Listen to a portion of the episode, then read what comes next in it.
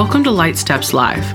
Our mission is to open the Word of God to edify the believer and evangelize the world, that people who follow Jesus can walk in the light as He is in the light. Now, let's turn our attention to God's Word.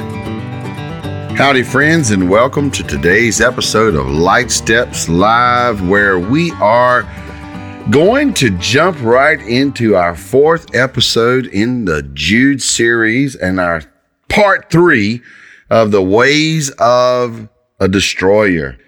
Episode one was an introduction, and then we started a series within the series on the book of Jude called The Ways of the Destroyer. And we're on part three of that series inside the series. Today, we're going to look at the godless exposed through character and deed. And we're going to go back and visit verse four again. And we're going to look at what these certain people are like. And then we're going to see some illustrations of how this uh, has worked in the world. And ultimately, there are metaphors for how to work throughout all eternity.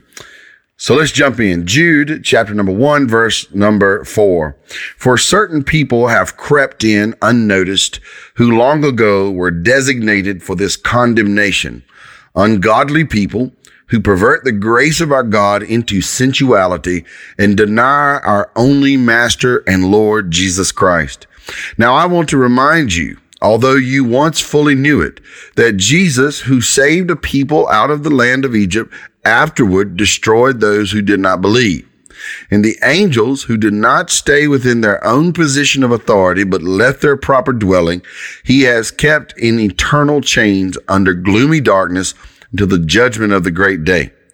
Just as Sodom and Gomorrah and the surrounding cities, which likewise indulged in sexual immorality and pursued a natural desire, serves an example by undergoing a punishment of eternal fire. Wow! Man, this guy right here just does not pull any punches. God bless him. Jude uh, just comes out swinging and, and he never lets up. Um, he hits on three things in verse number four that I think are critical in identifying some of the general characteristics of the ungodly. The first thing he, he nails them for, as you saw in the scripture, is he says that they are ungodly people. Well, that's what we've been saying, right? But what does that mean? In essence, the simplest way to say it is that an ungodly person is a person that is devoid of reverence. You ever thought about that? Somebody's just devoid of reverence. Um, it is, it is like the person who w- would say, um, nothing is sacred. You know, the, the, the, the, true atheist, the person that says, uh, I don't, I don't believe there's an, there's a God above. I don't believe there's, um, there's ultimate consequences. I don't believe there's a heaven to go to or a hell to escape from, nor do I believe there's a, a, a hell to endure or a heaven to enjoy. And, and so when you run into somebody like that, it's a little shocking. Somebody who actually says, I don't believe in, in God and, and, uh, I don't see any need to, to reverence him in any way. The problem here, though, is you got people who are ungodly in reality, but put up the front of godliness. That's what, that's what Jude says. He says these people have crept in, ungodly people. In other words, you might say they claim truth verbally, but they don't live it in reality. That's what an ungodly person is. And, uh, to say they're devoid of, of reverence, sometimes it's like they, this sort of person has all the right verbal words, but their life, their heart, their emotions, their mind, their habits are actually devoid of that reverence. And um, I can't tell you how many times I, have been in some situation where, you know, outwardly I thought I was dealing with a believer and, until until I I saw through behavior that I, you know, I'm if I'm dealing with a believer, they sure are having a bad run here. That's what I thought but it's likely they're not a believer because just, just being devoid of that reverence. And, uh, I think that alone is descriptive enough, but Jude goes on from there to say that they're not only ungodly persons, but they're persons who pervert grace into sensuality. Now, of these three things, some, some ungodly person may be more ungodly in one way or the other, or, or, they may be more ungodly in two ways rather than all three. Could be all three. I, I'm not saying you'll always see them prominently out front. All three of these characteristics, ungodly, pervert grace, deny the Lord. But I'm saying they all work hand in hand and some, in some form or the other, when you're dealing with an ungodly person, at least one of these are going to be in the forefront, uh, if not all of them. So perverting grace into sensuality. Now that's, that's a phrase right there. And you want to talk about something you see going on this, these days, that phrase, pervert grace into sensuality. People who, who, who in essence excuse sin by claiming grace. That's heavy stuff. Excusing sin by claiming grace. Uh, people will say like, you know, yeah, I know the Bible says such and such, but what about the grace of God? You know, um, the apostle Paul would say he doesn't take the grace of God in vain, but an ungodly person will. An ungodly person will use the excuse of the unmerited favor of God, the kind forgiveness of God, the compassion of God through Christ Jesus to excuse sin and sinful behavior. And, uh, you know, I could give you examples about that all day long. All you got to do is pull up pretty much any hot topic, social issue going on right now, and then find the so-called Christian view that agrees with it. Um, uh, these days, I hear the word a lot of times progressive. Um, progressive Christianity. Um, hmm. If it ain't progressing toward the holy hill, then it's then it's regressing into the fires of hell. I'm gonna go ahead and tell you that. And there's a lot of people these days who are sneaking into the Christian life and they claim a lot of things are okay just because of the grace of God. So ungodly people sum it up by saying they're devoid of reverence. Those people who pervert grace into sensuality will sum it up by saying they excuse sin uh, by claiming grace. And then, uh, to me, what what feels like the worst one, and is really the other two, I feel like could be couched inside of this, is it says they deny our only Master and Lord Jesus Christ. And I think it's really critical here to say that Jude names master and Lord. It means he has the position of authority and he has the, the, you know, like the job title of authority. He is the Lord. He's the big boss, but he's also the master. That means he's directly bossing. And so if we're going to sum this up, I think we could sum it up by saying these are people who are committed to self rule. And when you put all those together, that is quite a package. When, when the, when, when Jude says, listen, there's some people sneaking in, creeping in. There's some people who are, are, who are undermining our work, who are infiltrating our ranks, who are, who are sneaking around and getting in here. And here's, well, here's how you kind of identify these people. They're, they're ungodly. They don't really reverence God. They, they pervert grace. They excuse sin in the name of, of grace. And, and then they're just self-rule people. They're not going to let, let Jesus be the boss of them. I'll, I'll never forget sitting in a Bible study one time. And, and this was all, this all went down real peaceful. And somebody started telling this testimony in the middle of the Bible study about how they were not going to let somebody uh, run over them. And uh, it was one of those cases where they they were just vehemently defending themselves in an issue that they really were going so far in defending themselves that they were, you know, I, I hate to say it like this, they were they were dropping godliness in the pursuit of self defense. And so I, I just sort of said, you know, do you do you see that what you're doing here is is going against how Jesus would say to handle a situation like this. And the person said, this is exactly what they said. It says, well, my daddy taught me to do such and such. And I, I said, wait a minute now. Uh, my daddy taught me to do a lot of things too. And some of those things agree with what the Lord Jesus would teach us to do. And some of those things don't agree with what the Lord Jesus would teach us to do.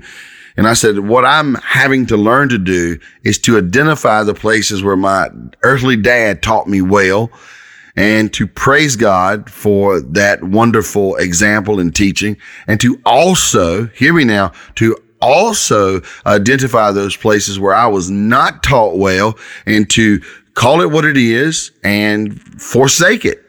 And uh, th- this person in the middle of this this study just said, "No way! This is what my daddy taught me, and this is what I'm going to do, and this is how it's going to be." And so uh, uh, it's like, "Whoa, man, um, that's crazy!" And so uh, w- we see this in so many ways, where where somebody will say, "I love Jesus," but they won't let Jesus be the boss. Well, you put that package together, no reverence, sensual. That means there are feelings following people.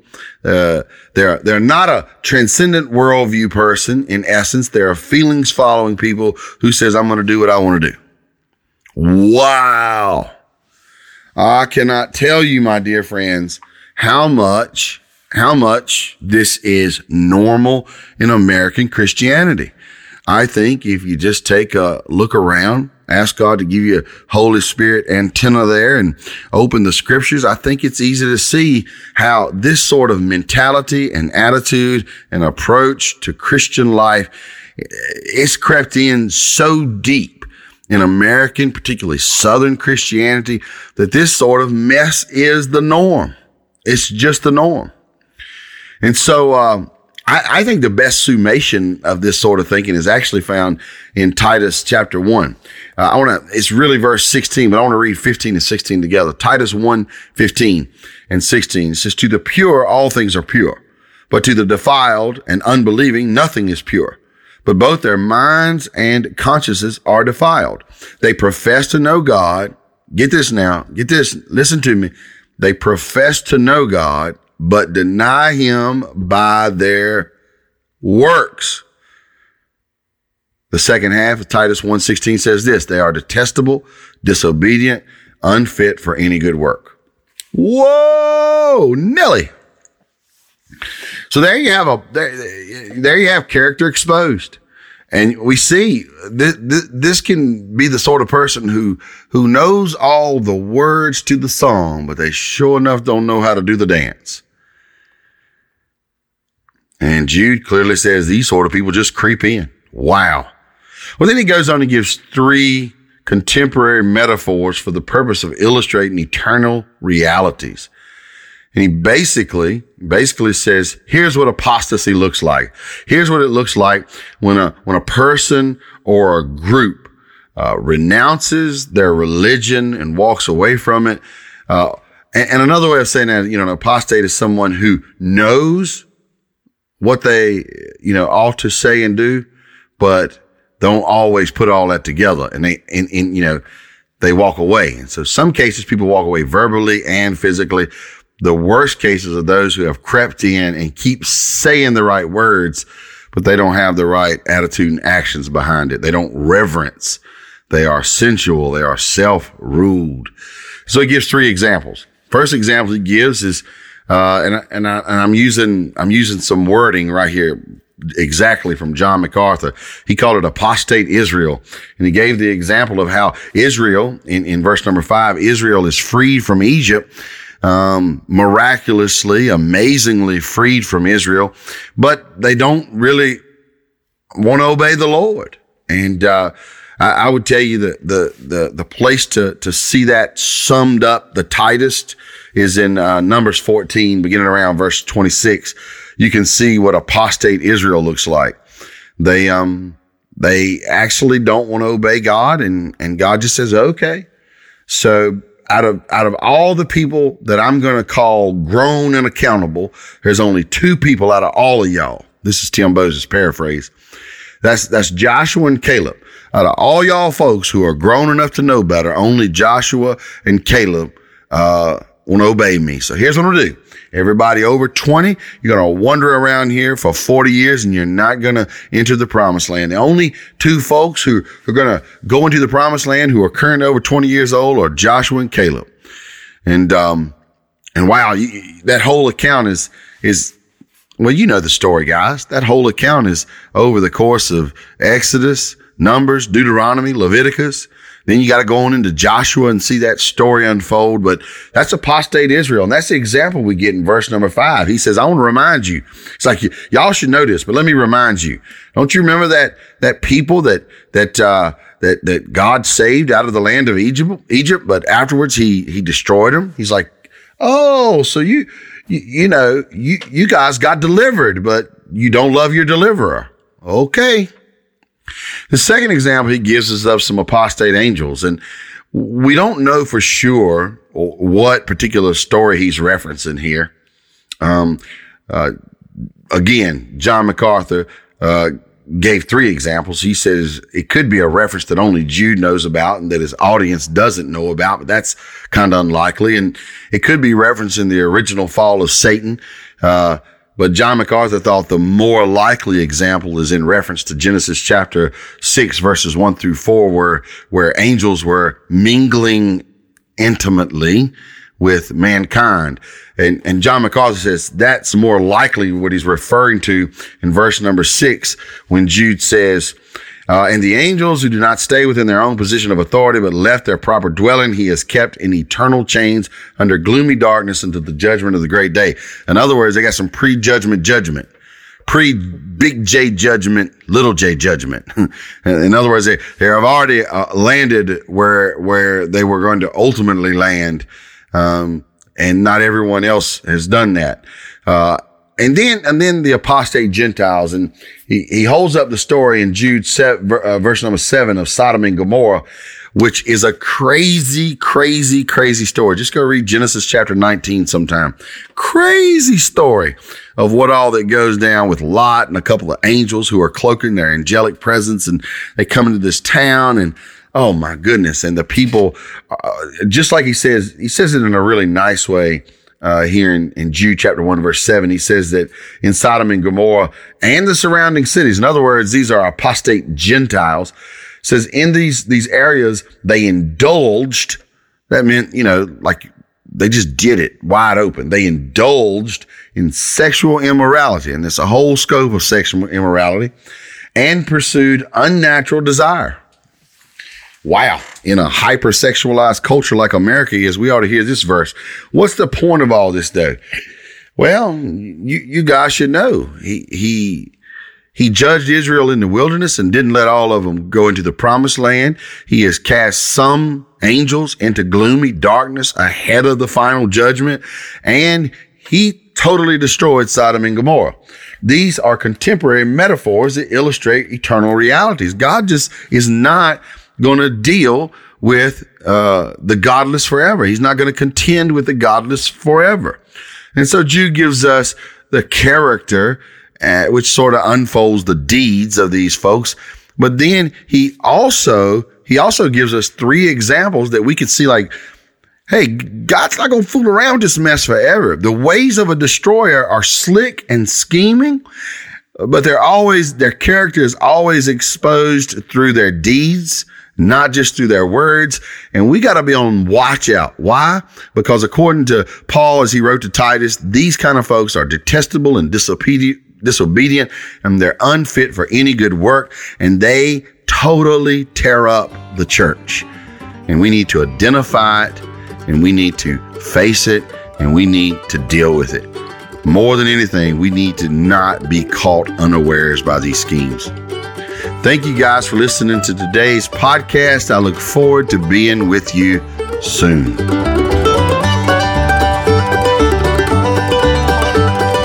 Thank you for joining us on Light Steps Live today. My name is Katie Bose, and the rest of our production team is Andrew Liggett, Shannon Allen, and Steve Riley. Music provided by Banjo Ben Clark. Connect with Banjo Ben at banjobenclark.com. Light Steps Live is a listener supported podcast. Would you be interested in sponsoring Light Steps Live? Go to our website, lightsteps.live, to contact us or make your donation. While you're visiting our website, check out the Light Steps blog for a short daily devotional. Tim Bose is a pastor of East Rock Community Church and the executive director of My Life Matters, a gospel ministry with a focus on making disciples who become lifelong followers of Jesus. Discover more about My Life Matters at mylifematters.club.